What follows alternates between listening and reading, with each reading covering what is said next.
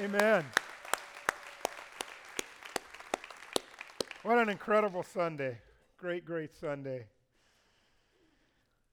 Well, our mission here at LifePoint is pointing people to life in Jesus. Life abundantly. The abundant life, real and better life than we could ever imagine. Because that's what Jesus said. He, we built that mission on Jesus' words when he said, I came that you might have abundant life. And so you and I are going to begin to experience life to the fullest in Jesus. And, and we think here at LifePoint in four purposeful ways. And one of those ways is that if you want to experience the abundant life in Jesus, that you will be intentional about introducing others to Jesus, that you'll point them to Jesus. And not only that, but you experience abundant life in Jesus if you are purposeful and intentionally trying to grow in your relationship with God. And then the other way in which you and I can experience this abundant life in Jesus is when we will connect in meaningful relationships with other believers as we try to practice what, what in the New Testament are all the one another's of the Bible. And then finally, you want to experience abundant life in Jesus? Part of our purposes here is that you'll serve others. And if you will intentionally, purposefully take these steps in your life, man, you'll begin to start experiencing all that God has for you. And as we stated last week, God's wanting to do a great work in you, and God is wanting and is working in your life, and He's changing our lives. And as you seek that life in God, and as God changes your life, you and I, our lives, our story can be a testimony to the power of God. Well, this week we want to continue our story by looking back at what Jesus said in John ten ten. Remember, he said, I've come to give you life to the fullest. But what does the first part of that verse say? Why did Jesus want and even need to bring us life? Because the first part of that verse, Jesus said, we have, there's a thief. And this thief has come to steal and to kill and destroy. Now, who is this thief who seeks to steal, kill, and destroy? Well, the Bible tells us about him. The Bible tells us that before the foundations of the world, that God had created angelic beings. They included angels that you've heard of before, the archangels, Gabriel and Michael. And there was another created being called Lucifer. And Lucifer was kind of like a, a, like a worship angel. He was beautiful, and the Bible says, and full of glory and wisdom. But the problem was this. Lucifer became jealous of God. And God was the one who was getting all the glory, but all of a sudden the Bible tells us that Lucifer, he decided he wanted the glory. And so because of pride, he fell. And because of pride, he, he pitted himself against God. And, and the reason that was such a big deal and why this almost battle started happening was because God said, I will not give my glory to anybody else. And here this created being by God decided he wanted God's glory. He wanted all the t- attention. So the Bible tells us that God cast him down from heaven. And whatever took place in that time before the foundations of our earth and whatever happened in all of that, Lucifer was somehow able to get a third of the created angels to join him. And as a result, the Bible tells us there has been a spiritual battle going on every single moment ever since then. Ephesians chapter six describes it this way. It says this to you and I. It says, for our struggle is not against flesh and blood, but it's against the rulers, against the authorities, and against the powers of this dark world, and against the spiritual forces of evil in the heavenly realms. This passage is referring to Lucifer, as the Bible also refers to him as, as the devil or Satan or the dragon. And it's his fallen angels along with him who are pitted against God. In other words, you and I need to know the devil is real. He is real. And, and that reminds me of a story. It's a story I heard once about a, a man who was going to a, a costume party for work one night. And, and, and he had decided to dress up as like this totally lifelike, totally scary, you know, dressed in a devil costume. Okay, and he was super dressed up. I mean, it was eerie, like freaky real. Well, on the way to the party, it started to just dump rain. And so he t- decided to take shelter in the nearest building, which turned out to be a church that was actually hosting a revival. And at this revival, the pastor's up preaching, and he's talking about the spiritual battle that's going on against God and this and the devil, and, and he's being really graphic and really, really descriptive. And as soon as this guy dressed up as the devil walks in through the back door, because the service was almost over, and the pastor's at the crescendo of the message, and the guy walks in, everybody turns around and sees him and literally begins to scream and scatter. The devil! The devil! One elderly lady got caught in the pew, and she fell down and stumbled in the midst of all this confusion. And so that man is the de- who's dressed as the devil, he decides to walk up to her and, and help her out to make sure she was okay.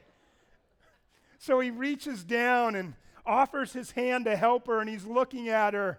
And then the lady looks up at her in, sp- in pure horror and says, hey, uh, Satan, I've been a member of this church for fifty years, but I want you to know I've always been on your side.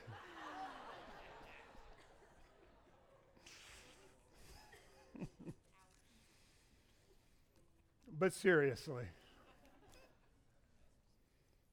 there's a spiritual battle going on every single day, between the forces of good and the forces of evil.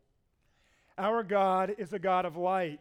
Lucifer is the God, and I will clarify, little God, as in, remember, he was created by God, the God of darkness. Our God is a God of truth. The devil is the father of lies. Jesus says in John ten ten, I came that you may have life and more life and life abundantly, but the devil wants to steal and kill and destroy our life. So you know what this means? It means that your struggle and your battle that you have going on in your life, it's not against flesh and blood. You know what that means? It means your battle and your struggle is not against the in-laws. It means your battle is not against that boss or that employee that you can't stand that drives you nuts.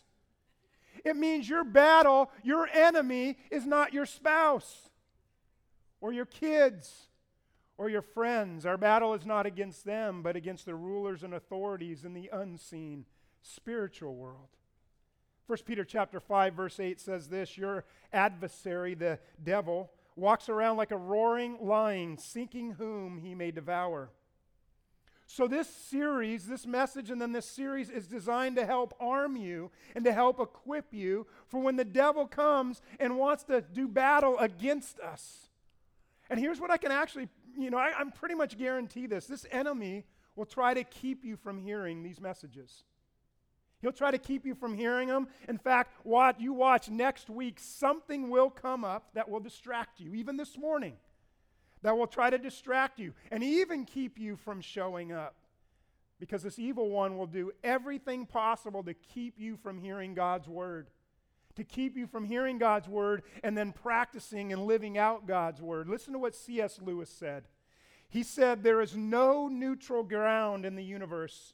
Every square inch, every split second is claimed by God and counterclaimed by Satan.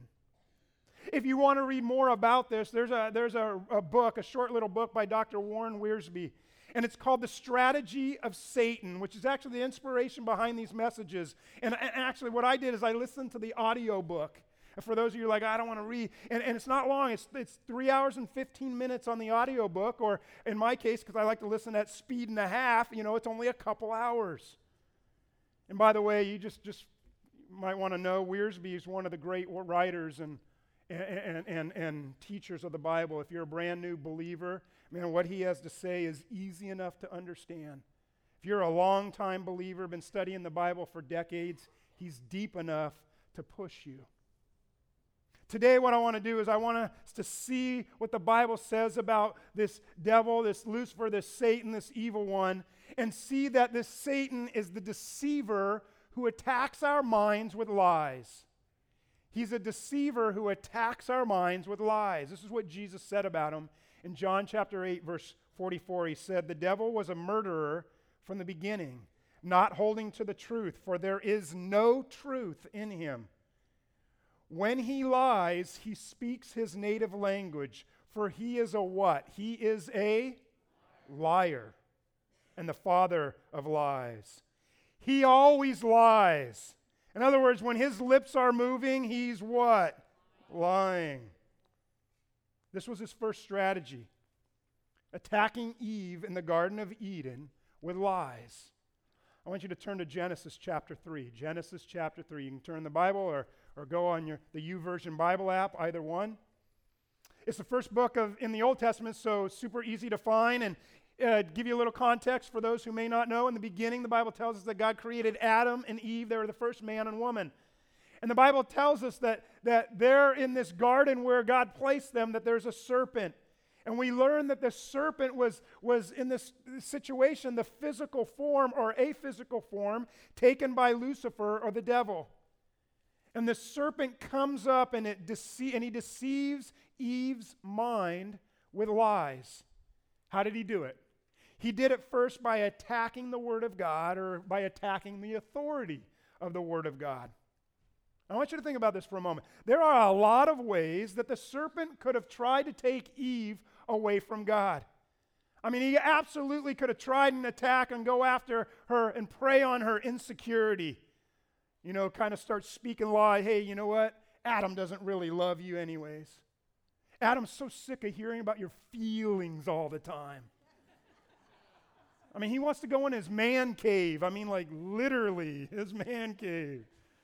He liked it better when it's just him and the animals. And, oh, he, by the way, he wants his rib back.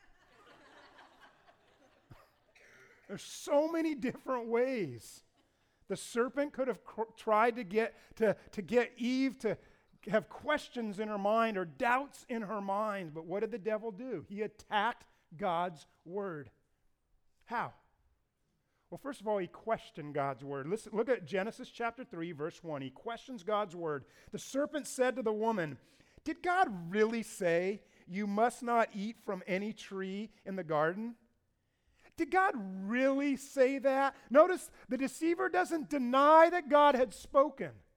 Instead, he questioned what God said. And he does the same thing to you and I today. He'll t- try to get you and I to question. He'll try to plant seeds of doubt in our life. Do you really believe the Bible is, you know, from God? That it's a book from God? I mean, surely you're smarter than that. I mean, you're not naive enough. Are you really naive enough to think that a creator just spoke and everything happened? I mean, surely you're intellectual enough to know that everything went, you know, boom. And the explosion happened, and that caused everything to work together. Hey, I, I know you believe that God spoke in the Bible, but did he really mean that passage to be for you? I mean, that, that was written hundreds, thousands of years ago. It was, it was for them. Don't, you know, that's true, but it's not relevant for you today. I mean, this is two thousand eighteen, and come on, we've evolved past some of that archaic thinking. God didn't really mean that for you.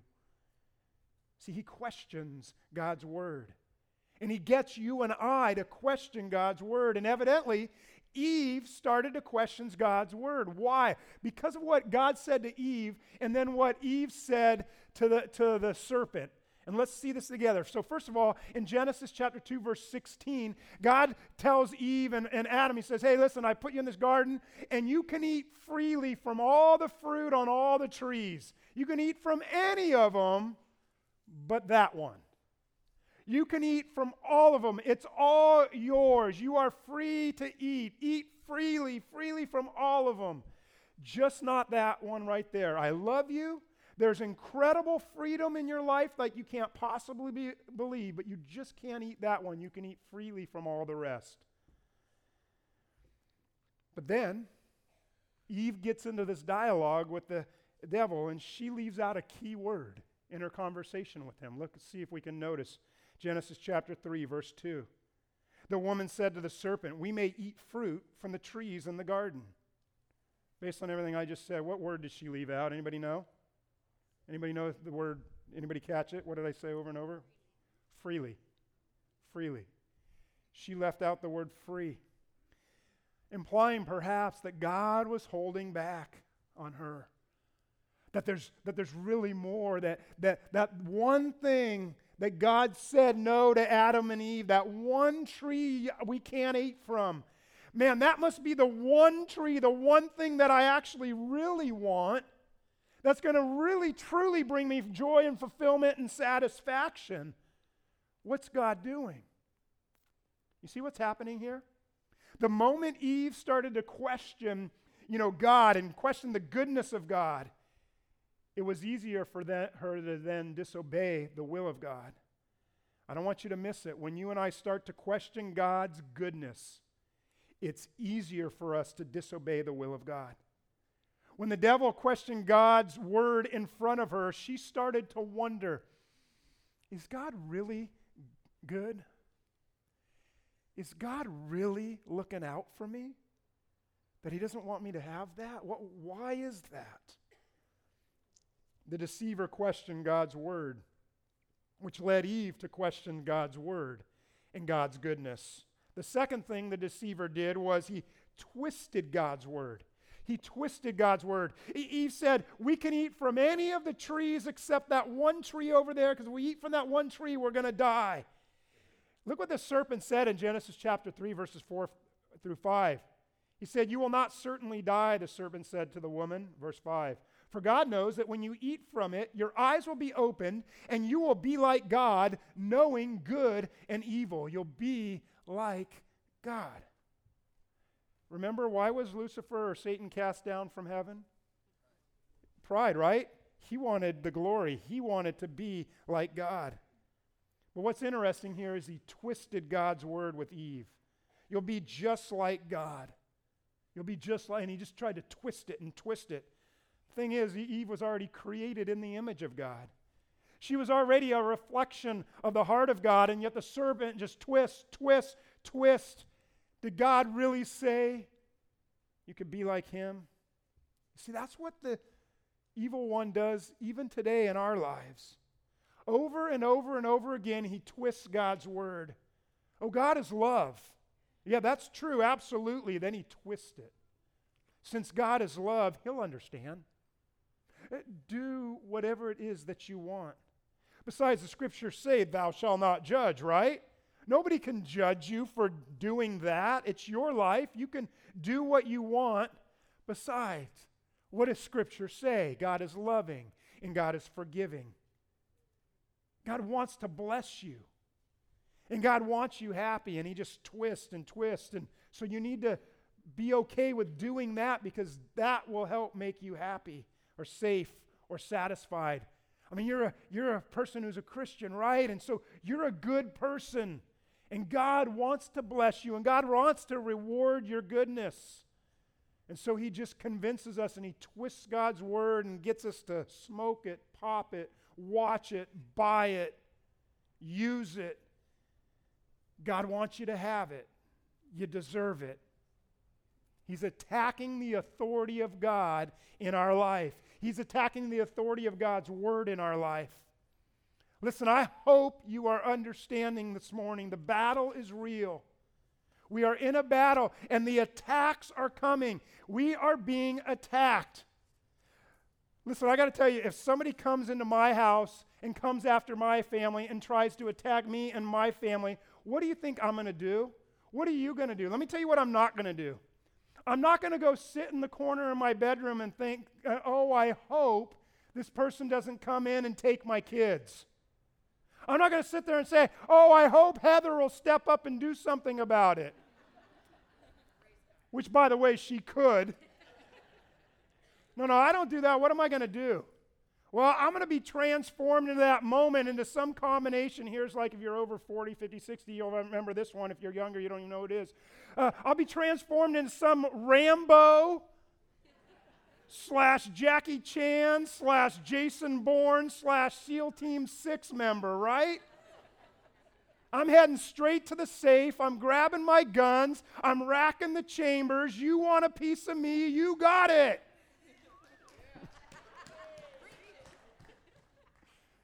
In other words, you come after me and my family, I'll do whatever it takes to protect them. You know what I know about you? You'd do the same thing, wouldn't you?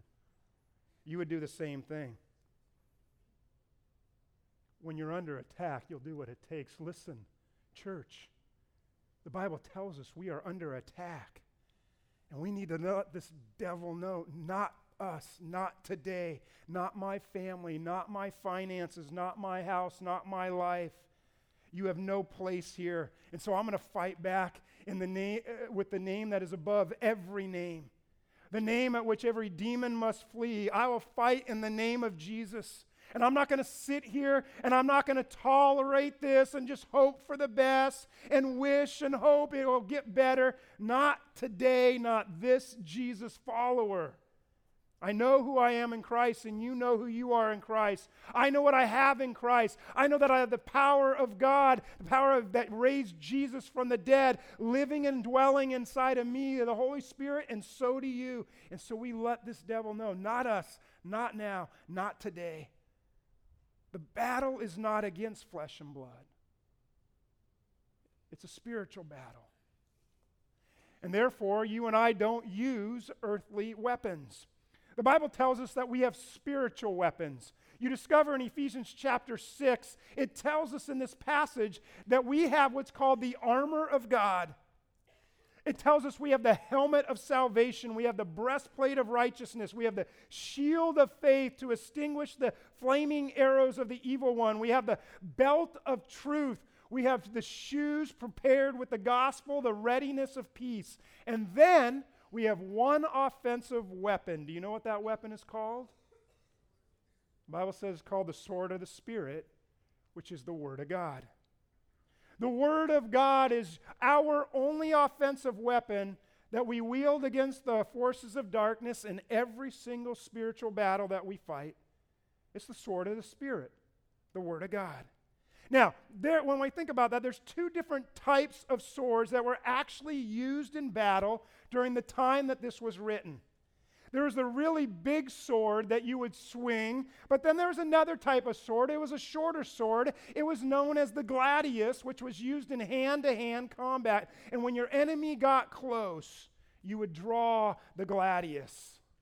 And when I say gladius, gladius, dudes, what do you start thinking of?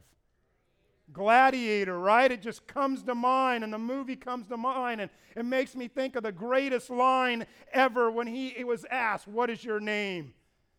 And he said, "My name is Maximus Decimus Meridius, commander of the armies of the north, general of the Felix legions, loyal servant of the true emperor Marcus Aurelius, father to a murdered son, husband to a murdered wife, and I will have my vengeance in this life or the next." Come on, man, you feel it. Ladies, you're like, what's he talking about? Just go with us here. Guys, come on. Hebrews chapter four, verse twelve says this word of God is, and what does the word say? This word of God is alive. Did you hear that? This sword of the Spirit, this word of God is alive. It's not some dusty book on a shelf. It is alive, it says, and active, sharper than any double-edged gladius. It's how you do battle against the evil one. It's how you and I fight back. And, and Matthew chapter four illustrates this for us perfectly. I'd encourage you to go back and read it in more depth this week. But in Matthew chapter four, verses one through eleven, it shares the story of how Jesus does battle against the devil in the wilderness. He had been fasting, the Bible tells us, for forty days and forty nights, and, and, and he's seeking to deny himself physical nutrition. And in other words, that means forty days, forty nights without eating. He is weak. How many of you get grumpy if you miss one or two meals? Right? A bunch of us. This is forty days and forty nights of missing meals. He's probably at his most vulnerable point in his life. And so what happens? What does the devil do? He attacks Jesus in a moment of vulnerability when he's physically weak. You need to understand this enemy will try to attack us when we're weak. And in fact, the Bible tells us in this passage that the attack by the devil came in waves. In wave number one, the devil says, "Hey, Jesus, you look hungry. God loves you, right? Twist. God, he's a miraculous God, right? Twist. Why don't you turn these stones into biscuits and gravy, right? Why don't you turn these stones into bread? Why don't you turn them into, like last week we had here, turn them into donuts, right? And if you were here and you saw our spread last week, we had a thousand donuts here, and I just want to know if you ate more than one, raise your hand. No, don't do it, don't do it. Man, you had all the donuts in the world you could eat as we celebrated fifteen years as a church. He says, turn these stones into bread. And what did Jesus do? He drew a sword. Matthew chapter four, verse four, he said, it's written, man shall not live by bread alone, but by every word that proceeds from the mouth of God. Then attack wave number two came, and Satan says, Jesus, how about you throw yourself off this cliff? Because remember, what does Scripture say? And here's where he takes God's word and he just tries to manipulate and twist it, that the angels are going to take charge over you, and they'll come and they'll rescue you. And what did Jesus do? He drew a sword. Matthew chapter four, verse seven, he said, it is written, do not put the Lord your God to the test. And then the devil came to him again and says, how about this, Jesus? Look over all these kingdoms of the world, and I'll give them to you. All you all I want you to do is bow down and worship me. Remember, that's what Lucifer wanted in the very beginning. He wanted everybody to worship him. You can have it all. It can all be yours. Just bow down and worship me. And Jesus, in his greatest moment of just physical exhaustion and weakness, what does Jesus do in this moment? He draws his sword. The living word of God that is alive and active. And he says in verse ten, it is written, worship the Lord your God and him alone. Verse eleven said, the devil then fled, and the angels of God came and ministered to Jesus. Now, this is very important for you to understand. Jesus did not use his divine power to fight the enemy in this moment. He did not use his divine power and bring a whole bunch of angels and do something behind in the spiritual realm. What did Jesus do? He pulled the sword, the word of God. And I hope that's something that you always keep at the forefront in your mind as we always think of ways of how to do battle and how to fight the enemy and get involved in spiritual warfare and what that looks like and what our involvement is. Let's look to Jesus. And what Jesus did is he drew the sword. The word of God was how he battled the enemy. Psalm chapter one nineteen, verse eleven, David said, I've hidden your word in my heart that I might not sin against you. In other words, he, David said, your word is in me. Your word dwells in me. I've banked your promises in the vault of my heart. I, I've put them in there. And how many of us, if, if we were just to get honest, we'd be like, man, I don't even know where my sword is. Or maybe you say, well, of course I know where it is. I'm, on church, I'm at church today and I have it with me. But how many of us, if we are super honest, we say, well, it's not really part of my life. But here's the problem. When the sword of the Spirit, the Word of God, isn't a part of our life, in order for the Word of God to come out of our mouth like Jesus and be able to say it is written and to be able to use it in the spiritual battle, we've got to hide the Word of God in our heart. And in other words, when you know the Word of God, and it's hidden in your heart because you've re- studied it and been in it. When that happens, then God can bring it to mind at the appropriate time. Man, I want to encourage you. Get in the Word of God. Open it, read it, study it, meditate on it. Let it nourish you each and every day because it'll strengthen you when you're weak. It'll convict you when you've strayed. The Word of God is what directs us into God's will. The Word of God is what comforts us when we are hurting. The Word of God is what equips us to do the perfect will of God. The Word of God reminds us it's not about us. It's about Him and living for Him and giving Him glory. It's living bread, the Bible says. It's spiritual nourishment. Do you feed on God's Word? Man, I just, I beg you, I plead with you. Make God's Word and reading God's Word a part of your daily life. Every single morning, before you do anything else, open your Bible or click on, click on the Bible app. Do a reading plan, then do another reading plan. If you aren't good at reading, just listen to the audio version. Do whatever it takes to get the Word of God in your life. You can have the sword, the sword of the Spirit, the Word of God, but we need to open it and read it, because the reality is it is our greatest spiritual weapon that we can wield in the spiritual battle against the devil. So what do we do when we're in a battle? that's happening in our life, we fight back with the Word of God.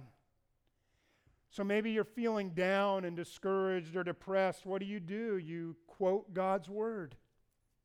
God's Word says, "Why so downcast, O my soul? I put my hope in the living God." Maybe your family is under attack. What do you do? You quote the Bible. The Bible says, "No weapon formed against us will prosper." The Bible says, "As for me and my household, we will serve the Lord." Maybe you think, "Man, I don't know if I can make it another day." And you quote Scripture and say, "I will not grow weary in doing good, for at the proper time I will reap a harvest if I do not give up." You quote the Word, "I can do all things through, stri- through Christ who g- gives me strength and who dwells within me." When the diagnosis or, or results are not good, you quote the Word of God as it says, "All things are possible with God." When you're not sure what you're going to do next, or what decision to make, or what path to take, you quote the Word of God. "That I will trust in the Lord with all my heart, and I will not lean on my own understanding, but in all my ways I will acknowledge Him, and He'll make my path straight." When I feel ashamed, I quote the Word of God, right? And I say, "There is now therefore no condemnation for those who are in Christ Jesus." And I know that when I confess my sins, that He is faithful and just, and He will forgive me of my sins, and He will cleanse me from all unrighteousness. When my marriage is under attack, what do you do? You quote the Word of God, you draw the sword, and you remind yourself that the Bible says love is patient, love is kind. It does not envy, it does not boast, it is not proud, it's not rude, and it's not self-seeking. Love is not easily angered, it does not delight in evil, but love rejoices in the truth. Love always hopes, love always trusts, love always protects. You draw the Word, and you quote God's Word. Jesus is the truth. Jesus is the truth. The devil is a liar. And every time the devil convinces you of a lie, it's when you sin. Every time you sin against God, it's because you or I have believed in the devil's lies. So when the devil tries to lie, we do what Jesus said and say, "It is written. It is written." Now, as we wrap up this morning, and we'll continue this series, I, I, I, a word, a thought for you. First of all, I hope you don't ever, I don't want anybody actually to underestimate this enemy. I don't want us to underestimate him. The devil's no cartoon character. He's a powerful, intelligent being created by God. He's a prize fighter. He's a master deceiver. But on the other hand, I don't want you to overestimate him. Even though he's powerful, he is not all-powerful. Did you hear that? Even though he's powerful and, and he knows, he's not all-knowing. The devil is not the opposite equal of God. The Bible tells us in First John chapter four, verse four, "Greater is the one who dwells within me than he who is within the world." So what do we do, church? We're in attack. We're in a battle. We put on the armor of God against this enemy. And the Bible tells you and I, First Timothy chapter six, verse twelve, to fight this good fight of faith. Fight the good fight of faith. We let the devil know, "Not me, not today." Let's pray.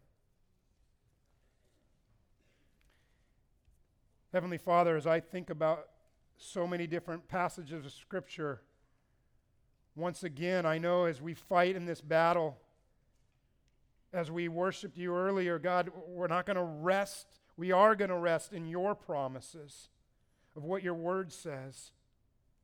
And our confidence, God, is not in ourselves, but it's in your faithfulness to be true to what your word says. God, I know this enemy wants to convince us he doesn't exist. He wants to convince us he's not really relevant. He wants to convince us that your word isn't really true. There's so many paths he takes to get us to be convinced in our mind of that which is not truth, because he lies. And God, the greatest lie of all time that he perpetrated is that we do not need Jesus. And God, I pray for each person here who's been seeking you, exploring you, considering who you are. And God, there might be people in this room right now who need Jesus as their Lord and Savior, who've never said yes to you. And if you're sitting here this morning and you haven't crossed over into a life of faith in God, you haven't given your life to Jesus, I want to invite you right now to come to know Jesus as your Lord and Savior. And if that's you, I'm going to ask you, you ask, what do I do? The Bible says, believe in the name of the Lord Jesus and you'll be saved. And I want to invite you to give your life to Jesus right now. That you'd pray something like this. It's not the exact words, but it's more you mean it in your heart. Say this, say, Jesus, thank you for coming to die in my place so that I could live. I know, God, that you love me so much that you gave me Jesus. That if I would believe in him, I would not perish but have eternal life. So Jesus, as best as I understand right now, in faith, I come to you and I give my life to you. And I want to experience eternal life. So I surrender my life to you. Thank you for saving me. In Jesus' name, God, I pray that some for the very first time have lifted that prayer to you. And we rejoice with them. Father, those of us who know you as Lord and Savior already, God, I pray that we press even deeper into our relationship with you. The enemy will work overtime to, to destroy us and destroy your word in us. So God, I pray that you would just, your message stays in our heart. You bring it to our mind. And we see clearly your word of truth so that we can stand and fight the good fight of faith. God, right now, part of that good fight of faith is giving you an offering, and we come to do that now. Use this for your kingdom, for your glory, to grow your kingdom. We pray for this in Jesus' name. Amen.